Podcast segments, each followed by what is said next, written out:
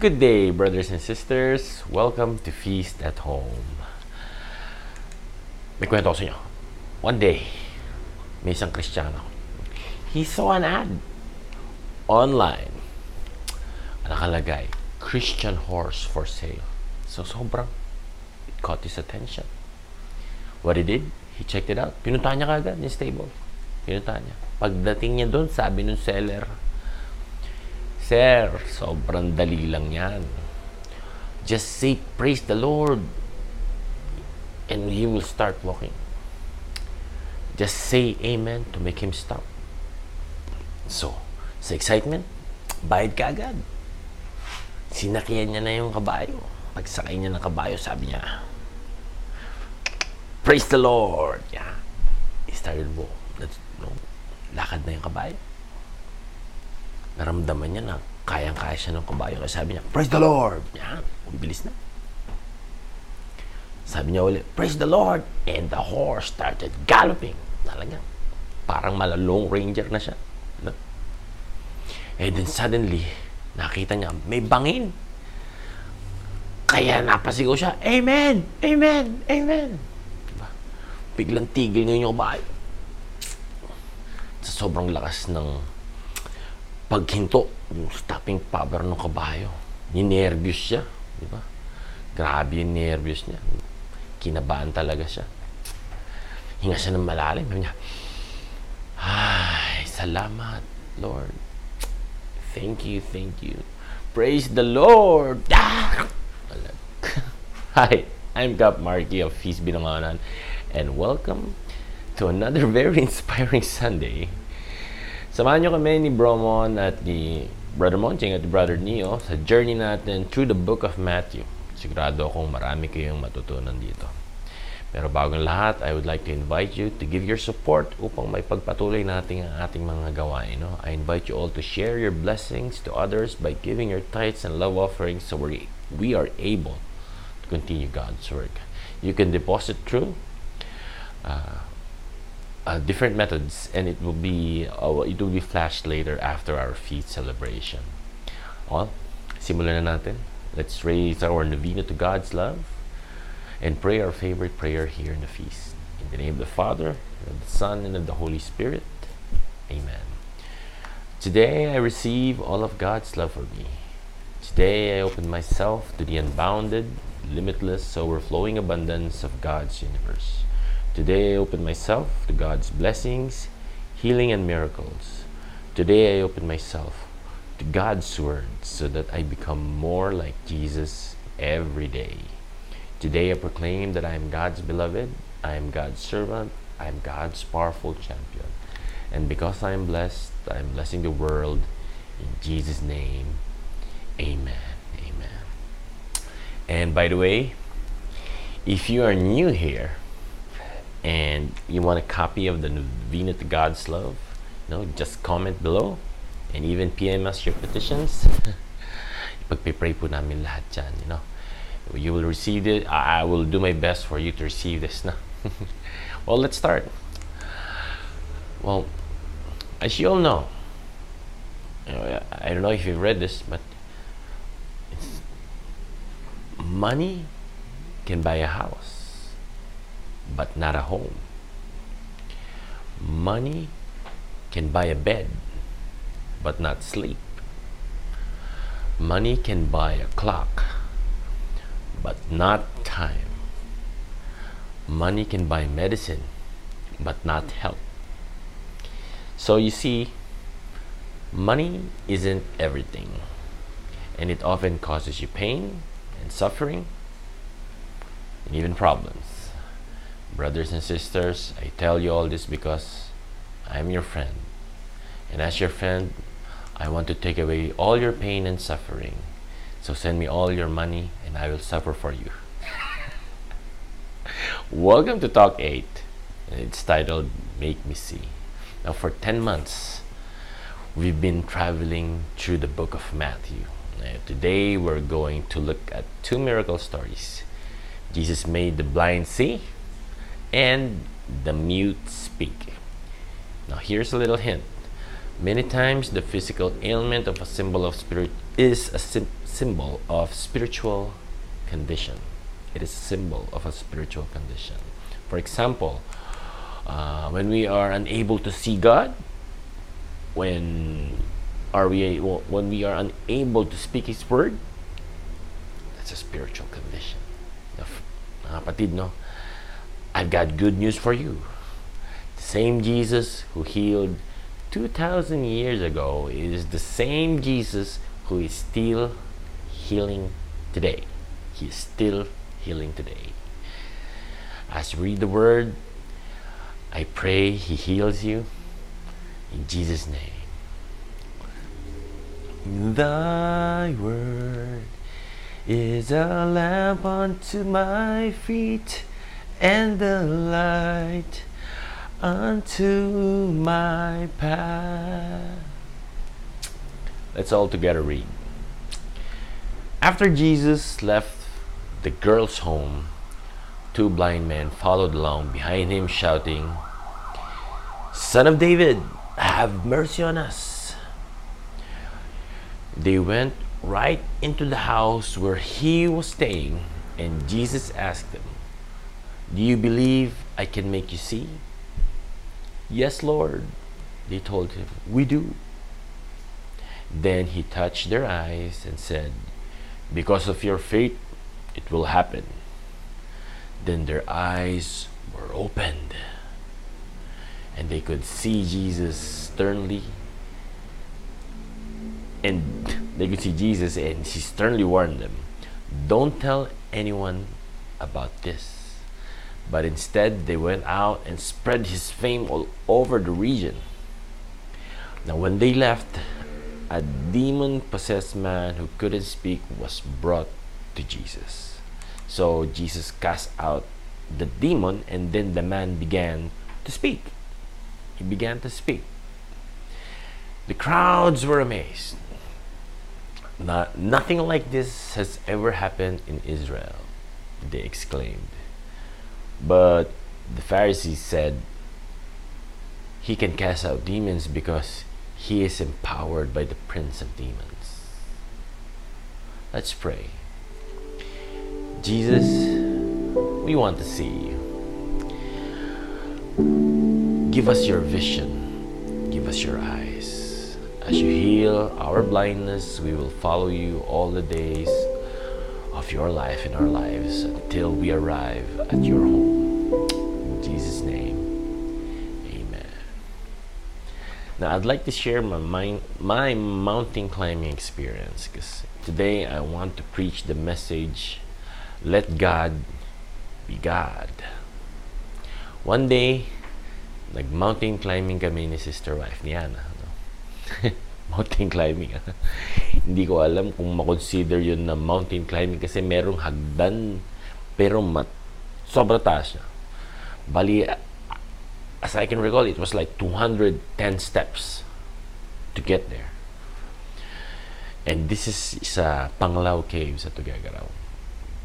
Well, yun na nga, no, nung una, yun yung una at huli kong pagakyat nung bundok kasi, no, wala namang escalator dun eh. Pero, you know, I tell you this, parang mga isang taon naming inakyat ni Sis Ana yon. Imagine, uh, imagine nyo, kami, our sizes, you know, heavyweight kami sa galit sa kalagitnaan ng pagkakat namin, tumigil kami para makapagpahinga. Iniisip namin, you know, iniisip namin kung susuko na kami or you know, baba na kami. You know. And sabi ni si Ana, ikaw na lang magantay. No, mag ah, ikaw na lang umakyat, magantay na lang ako sa iyo dito naisip ko na sayang naman kung di pa kami makakarating sa taas no, nung sabay kami mag-asawa. Kaya nasa kalahati na kasi kami. So nag-decide kami na mag-asawa na, you know, na ituloy namin. Ituloy na lang namin pero inakay ko siya. No, bakit? Inakay ko si Sister Ana pa. Na after after 10 years, finally nakarating kami doon sa taas na sobrang ganda, sobrang lamig alam nyo, may church doon sa taas. Nasa loob siya ng cave. Pero you, you notice that there's a ray of light na nagsashine dun sa crucifix. It was one unforgettable experience for us. Now, the reason I share you this little story is this. I believe we're all mountain climbing towards Jesus. Now, some are fast, others are, you know, others are slow, but it is always worth it. Isn't this what the church looks like? Here's my message for you guys. No one should be left behind. No one should be left behind.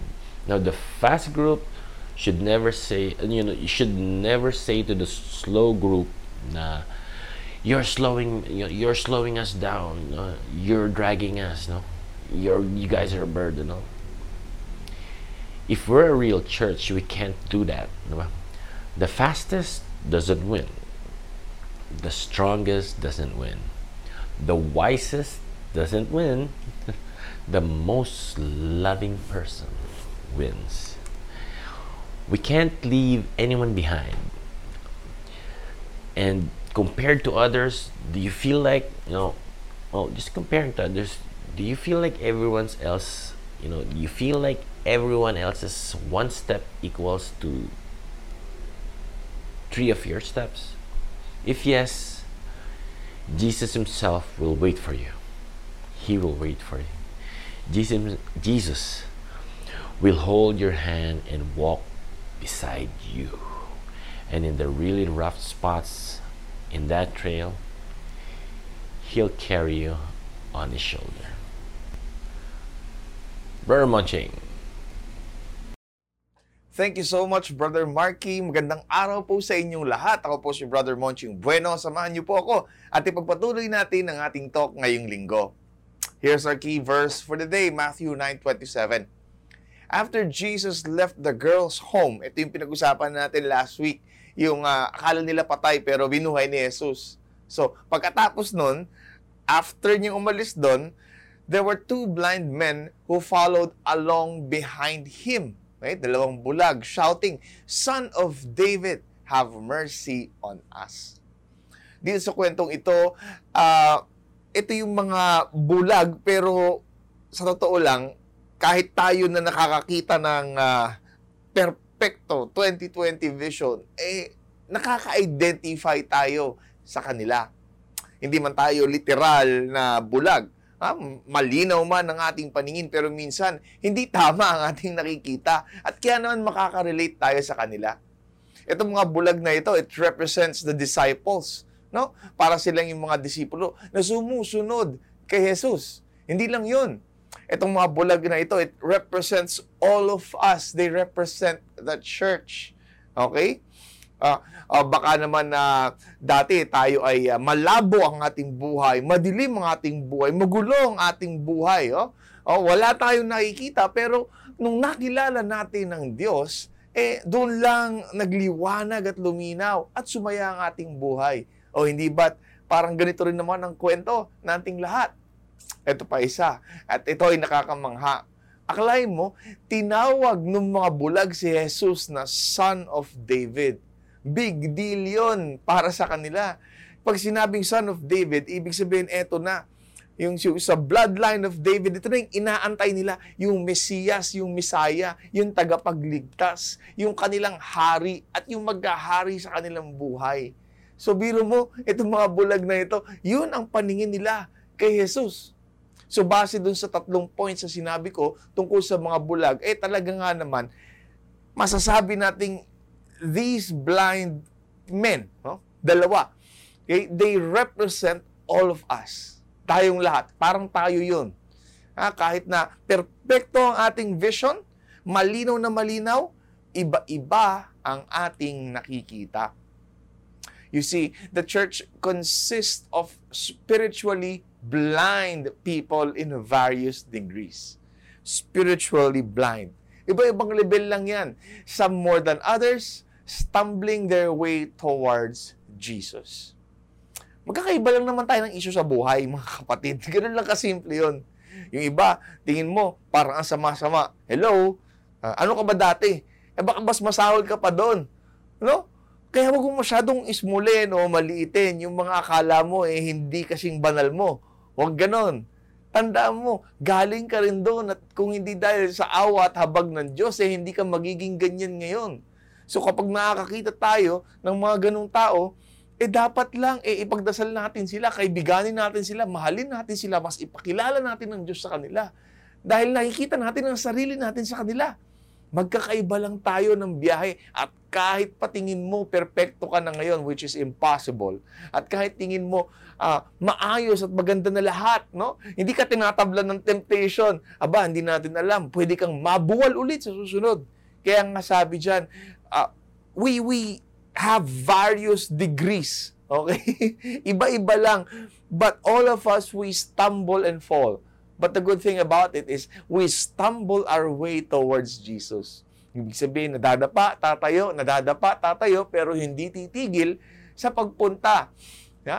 sa, sa, sa malawak na yakap ni Jesus. Maniwala kayo sa akin, only God is perfect. Amen? And the church, naku po, of course, it's not perfect And of course, it has never claimed that it is perfect. Imposible maging perpekto ang simbahan. Paano ko nasabi ito? Okay? Huwag na tayong lumayo pa at magturo-turuan pa. Tignan na lang natin ang ating sarili. Ikaw ba kapatid? Ikaw ba ay perpekto? Oh, kasi ako, sure ako na hindi ako perpekto. Malayo, malayo ako sa pagiging perpekto. Ako pa lang yon. Eh, pero ikaw, I'm sure, eh, malamang sa alamang, eh, hindi rin. Okay? Uh, hindi lang ang mga pari at ang mga madre ang bumubuo ng simbahan. At kahit sila, ngayon pa lang sasabihin ko, eh, hindi rin perpekto. Kasama tayong lahat doon. Tayong lahat ang bumubuo ng simbahan. Pare-parehas tayo na may mga mali, na may mga pagkukulang, na nabubuwal din. Na hindi lang paminsan, parati. Pero tayo tumatayo at nabubuwal at tumatayo at nabubuwal patungo kay Jesus. Okay? So, bilang bumubuo ng simbahan, pare-parehas tayong imperfect. Pero gusto kong ipaalala sa inyong lahat na tayo ay mga katoliko. At ang isa sa mga pinakamagandang ibig sabihin ng Catholic ay all-embracing. Pakitype nga yan, napakaganda. Tanda mo yan ha, ang ibig sabihin ng Catholic, all-embracing. Hindi some embracing. Okay? Hindi choosing only who to embrace. No. Again, it's all embracing. Ibig sabihin, we embrace everyone. Walang pinipili. Gusto ko lang balansehin, of course. Gusto ko liwanagin that we embrace the sinner and not the sin. Pero kasi ang dali lang nating sabihin na na okay, ganito, ganyan.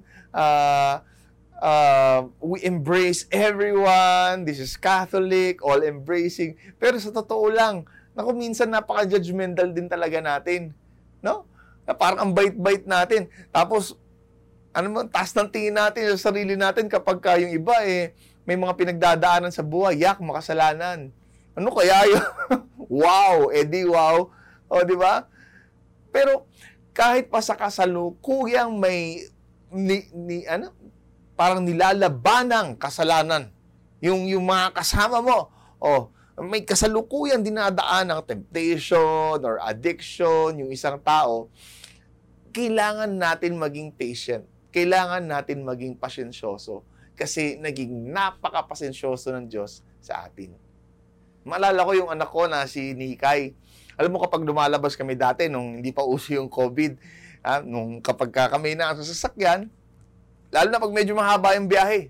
Hindi pa kami nakakalayo. Ang unang tanong niyan, are we there yet?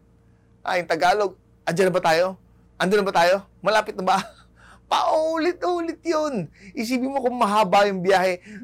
Nako, hindi mo mabibilang kung ilang beses niya tatanungin kasi paulit-ulit. As in, kaalis pa lang, hindi pa nagiinit yung puwet niya. Yun agad ang sasabihin niya sa'yo, are we there yet? Ang isasagot ko lagi sa kanya, Don't worry, Nikay. We will be there soon. Englishera kasi itong anak ko na ito eh. Lahat yata ng mga bata ngayon, kakapanood ng YouTube eh, Englishera at Englishera na. Ang sabihin ko sa kanya, don't worry, Nika, we have a long way to go. Just be patient and enjoy the ride. Pero hula mo kung anong tatanong, sasagot niya ulit maya-maya. Are we there yet? Nakakatawa talaga yung anak kong yon. Pero come to think of it, minsan, ganun din tayo. How many times do we get impatient on our own journey sa ating sariling buhay? Sige nga. Example, gusto mo na mag-quit sa isang addiction mo. Oh, pero hanggang ngayon, di mo magawa. Example, gusto mong itigil yung paulit-ulit na alam mong mali na kasalanan ginagawa mo. Pero hanggang ngayon, hindi mo magawa. Oh, sige, gusto mong kunwari magbagong buhay. Pero hanggang ngayon, hindi mo ginagawa. Gusto mong simulan yung, yung isang dream mo. Nang tagal mo ng paulit-ulit pinaplano, pero hanggang ngayon, hindi mo pa rin ginagawa. Kung ano man yan, kapatid na gusto mong mabuti para sa sarili mo, na ang tagal-tagal mo nang gustong gawin, but for some reason, eh hindi mo pa magawa, pakinggan mo ito ha. God is telling this to you. Be patient. We have a long way to go. Mahaba pa ang biyahe. At ganyan din sa mga uh, kasama natin. Okay? Sa pananampalataya, sa simbahan o sa community Ha? Malayo at mahaba pa rin ang babiyahihin nila dahil malayo at mahaba pa rin ang babiyahihin mo at babiyahihin ko. Pare-parehas tayo. Kaya walang ibang mas magandang gawin kundi magtulungan tayo para maayos natin ang ating mga sari-sarili. Let's support each other. Let's be patient to one another. Magkakaiba tayo ng pacing kumbaga sa uh, takbuhan, magkakaiba tayo ng uh, bilis. Okay? But, but iisa lang ang ating destinasyon. So, as we run, okay, our own pace, eh, wag natin iiwan. Hanggat maaari, eh, akayin natin yung mga kasama natin, yung mga katabi natin as we run towards Jesus and embrace Him. Itong maganda, pakinggan mo ito ha. You can only follow Jesus by embracing the struggling people beside you. Ulitin ko ha, you can only follow Jesus by embracing the struggling people beside you. Gusto mong yakapin si Jesus? E yakapin mo rin yung mga kasama mo, yung mga katabi mo. Bakit ganun? Kasi naman, you're not only walking to Jesus, you're also walking with Jesus who is present. Ulitin ko ha, you're not just walking to Jesus, you are walking with Jesus. Saan makikita? Who is present in the small and struggling people around you. Okay? Handaan mo yan. Jesus is the ultimate destination and our daily companion, but He is present in the least of our brothers and sisters, talo yung nahihirapan. So ulitin ko, be patient with the weak and wounded people around you. Hindi lang yung mga uh, mahihirap in terms of uh, financial capacity, hindi lang yung mga mahihinang katawan, yung yung uh, may sakit, hindi lang yun. Ang pag sinabing weak, napakadami ng ibig sabihin niyan. Okay? Lalo yung nadidepress, lalo yung uh, lalo, yung pinagdadaanan ngayon, malungkot, nawawalan ng pag-asa, o yung parang uh, um, masyadong nalululog sa kasalanan. Yung gustong-gusto nilang umalis, gusto nilang magbago pero nahihirapan sila. Okay, kasama yan. Again, hindi tayo pare-parehas ng pacing. Hindi tayo pare-parehas ng nakaraan. Hindi tayo pare-parehas ng kasalukuyan o ng sitwasyon sa buhay. Pero akayin natin ang isa't isa. Magtulungan, magmahalan, mag-unawaan para sa magandang patutunguhan. Saan? Walang iba kundi kay Jesus. Amen? Hallelujah. At ang maganda sa mga bulag na ito, yung pinag-uusapan natin, itong uh, two blind men. Okay? Muntik naging three blind mice. Two, pero two, two blind men. Okay? Ang maganda sa kanila ay alam nila na bulag sila. Aba, syempre naman, alam nila na may kulang. Kulang yung kanilang uh, uh, vision Okay, alam nila na merong diferensya sa kanila. At kaya naman, humihingi sila ng kagalingan, humihingi sila ng lunas, humihingi sila ng tulong at saklolo kay Jesus. Alam mo kasi, isa sa mga problema natin, eh yung mga bulag. Okay? Itong, itong, pag sinabi kong bulag, it, this is just a, um, a play of words. Okay? Hindi ito actual na bulag. Ang problema, marami sa atin na spiritually blind. O yan. Pero hindi tayo aware. Bulag ka, pero hindi tayo aware. Yung dalawang binasa natin sa verse, alam nila na bulag sila, kaya humingi sila ng tulong kay Jesus. Kaya sila ay napagaling.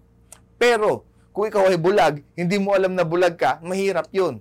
Hindi mo na solusyonan yung unang-unang uh, kailangan mo, which is, you need to know that there is a problem.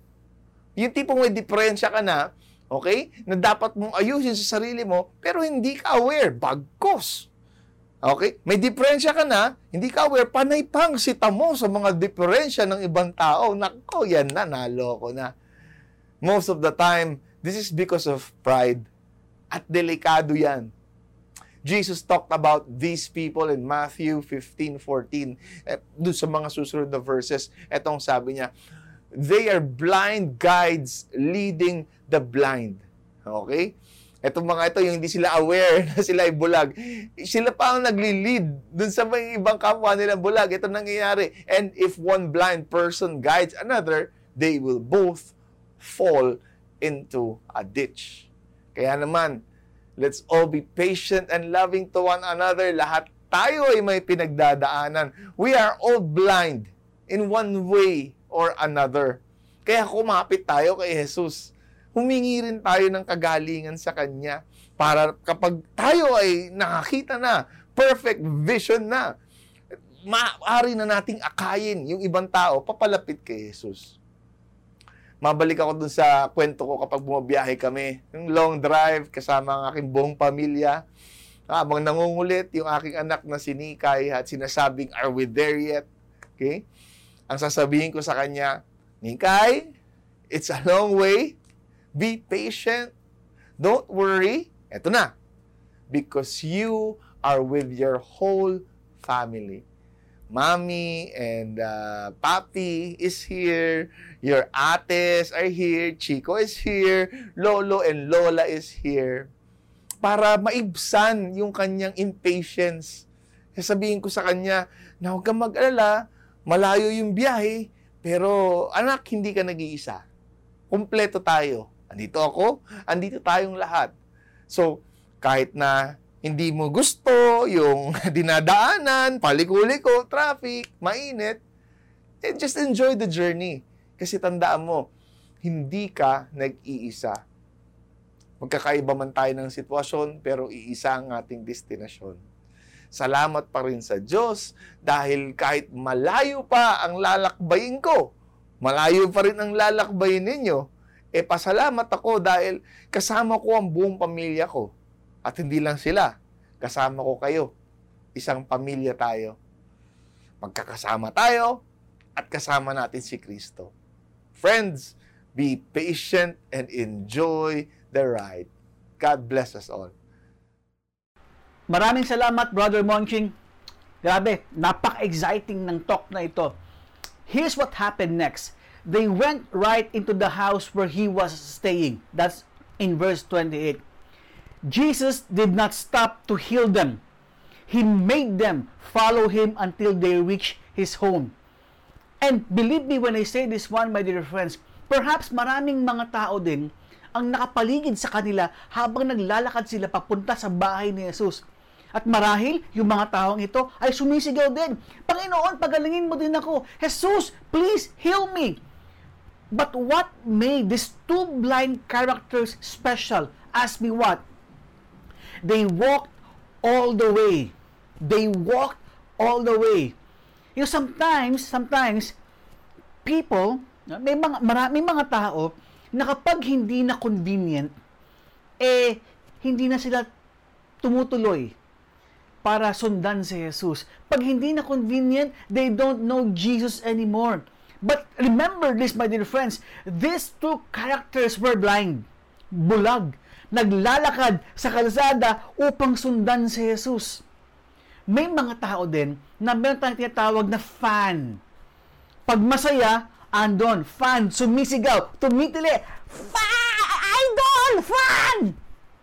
But these two blind people, they were disciples. Why? Because even if it's not already convenient on their part to follow Jesus Christ, they still followed Him despite the challenge. Kasi bulag eh, naglalakad sa kalsada. Now I got a question for you. Ask me what? Are you a fan or are you a disciple? Next, in verse 28 29, and Jesus asked them, Do you believe I can make you see? Yes, Lord, they told him, We do. Then he touched their eyes and said, Because of your faith, it will happen. Some people think faith is some sort of mental assent of saying, I believe that God do exist. But for Jesus, faith is relationship. Jesus was asking them, Do you trust me? And guess what? Ask me what? It's also the same question that Jesus is asking you right now. Do you trust me? Nagtitiwala ka ba sa akin? Naniniwala ka ba sa akin? May pananampalataya ka ba sa akin? It's also the same thing that Jesus is asking us. And of course, at the end of the day, it's always us, people. We have to answer the same thing that the two blind people answered Jesus. And what was that? We do. And that's when Jesus healed. Their eyes were opened and they could see. And then Matthew told another story about another kind of blindness. Different groups, same miracle, but different reactions. When they left, a demon possessed man who could not speak was brought to Jesus. So Jesus cast out the demon, and then the man began to speak. The crowds were amazed. Nothing like this has ever happened in Israel. They exclaimed. But the Pharisees said, He can cast out demons because he is empowered by the prince of demons. There are two reactions from this miracle of Jesus. First reaction the crowds basically said, Jesus is amazing. For them, no, for them, Jesus is something special because he can heal people, he can exorcise people, he can throw throw away the demons out. Okay? Their minds were blown away because Jesus, di ba, could not fit in any of their neat categories. Second reaction. The Pharisees basically said, Jesus was the devil. Di ba? These religious leaders had two boxes in their brain. The God box and the devil box. The first box was their understanding of God. Remember that these Pharisees have already studied Yahweh. They've understood Yahweh. They've dissected Yahweh. Okay, they've been studying the Bible for so long. They believe they've already figured out Yahweh. But Jesus did not fit in that first box. So they had to throw him into the devil box. Diba? Sometimes we as people, we don't understand Jesus. We don't understand God because of our mere understanding of everything. Ngayon, kapag tayo may mga pagkakataon na hindi natin maunawaan ang sinasabi ng Panginoon, ang nais ng Panginoon, if you cannot understand God's will at hindi siya mag-fit sa ating box, anong ginagawa natin? Uh, Jesus, hindi ka kasya dito sa pangunawa ko. Pwede bang sa kabila ka na lang? Alright? The Pharisees' minds were closed because they were convinced that they already defined God. They've studied Him, memorized Him, dissected Him, and, and, and, and in their minds, they are asking this particular question How dare does this Jesus draw outside the lines? how dare this is miracle no can can can can can can happen in front of us and this man is just a pure man. This man is just a son of a carpenter. Are you listening? No? Uh, there's more than what we already ano meron pa bang is there more than what we already know about God? Meron pa bang kailangan kaming maunawaan sa Diyos na hindi pa namin nakikita? Eh kasi hindi naman pumapasok sa kategory namin itong taong ito eh. Yung pangunawa namin sa Panginoon ay hindi pasok sa nangyayari sa harapan namin. Okay? Are you listening? Same Jesus, same Jesus, drastically different responses. How come? One word blindness. Because they fail to see the real message of Jesus. They fail to see the real identity of Jesus. They fail to see who really Jesus is. Because for them, this cannot be God. This is no special person because he is just a son of a carpenter. This man was born on a manger. This man is not God. This man is the prince of the devil. And this was the real blindness that Jesus wanted to heal. You know, my dear friends, for for a very long time, you know, um, marami tayong pagkakataon sa buhay natin na hinahanap natin kung nasaan si Jesus, kung nasaan ang Diyos. 'Di ba? Dumating sa punto natin, Lord, nasaan ka? Panginoon, nasaan ka? Hindi kita maramdaman, hindi kita maunawaan. Because at one point in our lives, we feel that we've already identified who Jesus is. And because of that, we have put Jesus in a certain box. Ngayon, kapag hindi pumasok si Jesus dun sa ating certain box, pakiramdam natin hindi talaga siya si Jesus. Are you getting my point? Yung ating understanding ng Panginoon, yeah, yung ating understanding sa Diyos, eh nakasanayan na natin. So pag may pag merong bagong revelation ng Panginoon, pakiramdam natin hindi siya. But you know what? Ask me what? 'Di ba? As we grow maturely in our relationship with God, we have to discover that God can speak through other sources.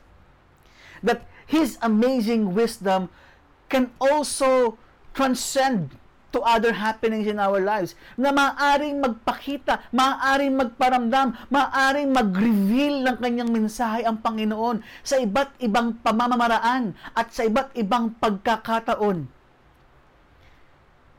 And believe me when I say this one, my dear friends, kapag nagpakita ang Panginoon, kapag nagparamdam ang Panginoon, kapag nag-reveal something ang Panginoon sa atin, minsan magugulat tayo. Tanong mo sa akin kung bakit? Kasi hindi natin inaasahan. Why? Because we've already put God in a, per, in, in a particular box. Pero believe me when I say this one, my dear friends, we cannot box the we cannot box the Lord. We can't put the Lord in a particular box. Hindi natin kaya yun eh.